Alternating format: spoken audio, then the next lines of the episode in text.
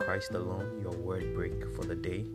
And this week we've been discussing the topic of the spirit, the soul, and the body. And in the previous episode, we established that man is a spirit, he has a soul, he lives in a body. And more significantly, we stated that the man's spirit is his real being because that is where God has communion with him.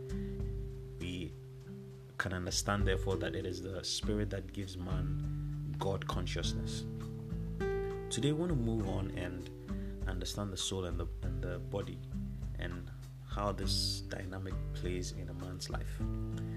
The soul, we can say, is the part of man that is his will, his intellect, his emotions, the part of him that makes him decide in a particular way, makes him choose different things, that determines how he feels about things and how he understands things. We can say that it is the combination of those things that happen in the mental faculty. So, really, the soul is the seat of the mind.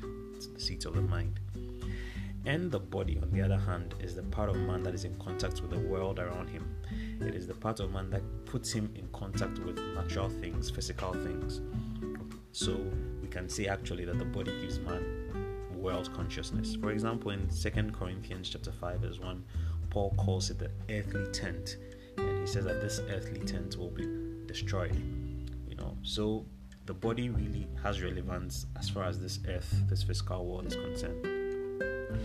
What is critical to understand for every Christian here is that in as much as we've been saved and have received God's truth, God's illumination into our spirit, as much as we have God consciousness in our spirit, we also have a body, a body that is in contact with the world and is giving us world consciousness. For example, based on what we see and hear and feel and understand through the world, the consciousness our bodies have given us in the world, we may judge riches by or success by the amount of earthly possession that one can acquire.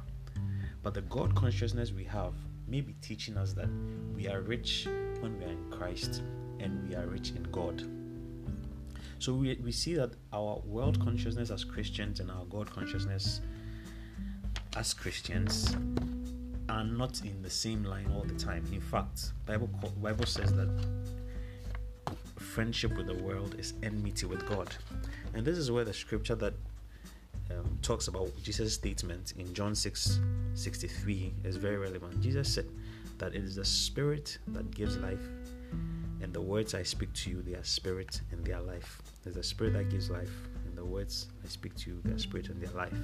So Jesus was underscoring the preeminence of the Spirit and stating again that if we want to understand what is the Spirit, we have to look at the Word, His Word, His Word, so that it doesn't matter what the world says, we should understand that the Spirit is preeminent. The truth that we, we get from the Spirit is what is more critical, what is more important, what we must live by.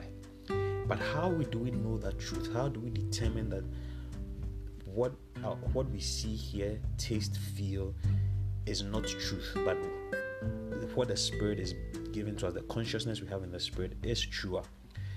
Jesus says that we should look at His Word. His Word is Spirit, His Word is life. There's more to share on this topic, and I, as we go along, I know you'll be blessed. God bless you. I'll come your way again with more on the Spirit, the soul, and